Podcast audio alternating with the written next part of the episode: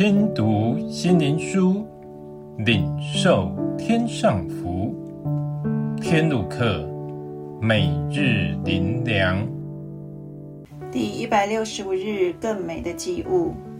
希伯来书九章二十三节，照着天上样式做的物件，必须用这些祭物去洁净；但那天上的本物，自然当用更美的祭物去洁净。我们是客旅，是寄居，所以世上的一切是暂时的，不是永久的。一切规条也只在今世适用，离世就失效。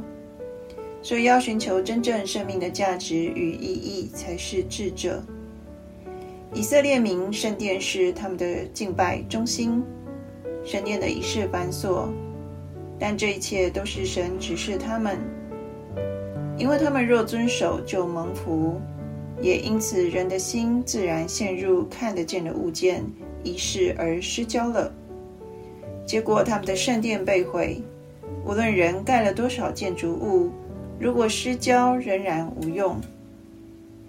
世上的事本是将来世的影儿，也就是预表。既是预表，就必须有实体。因此，我们可以借着预表去寻得实体。以色列王照着神的启示造了圣殿，借着牛羊为祭物来除去人的罪和洁净圣殿的一切器皿。但这些历史让我明白，仍然达不到真实的效用。耶稣自己显明，他才是真实的祭物。他自己为我们舍命赎罪，使我们真实能借着他洁净我们，除去我们一切的罪。圣殿是照天上的样式所造，我们才是真正的圣殿。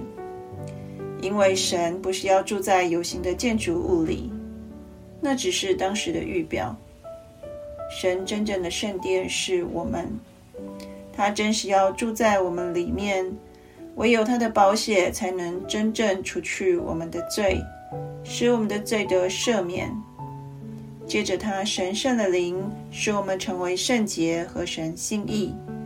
神荣耀彰显在我们里面，这是何等大的救恩领导我们。最后，让我们一起来祷告：主啊，你才是实体，我们才是你真正爱的对象。你是个灵。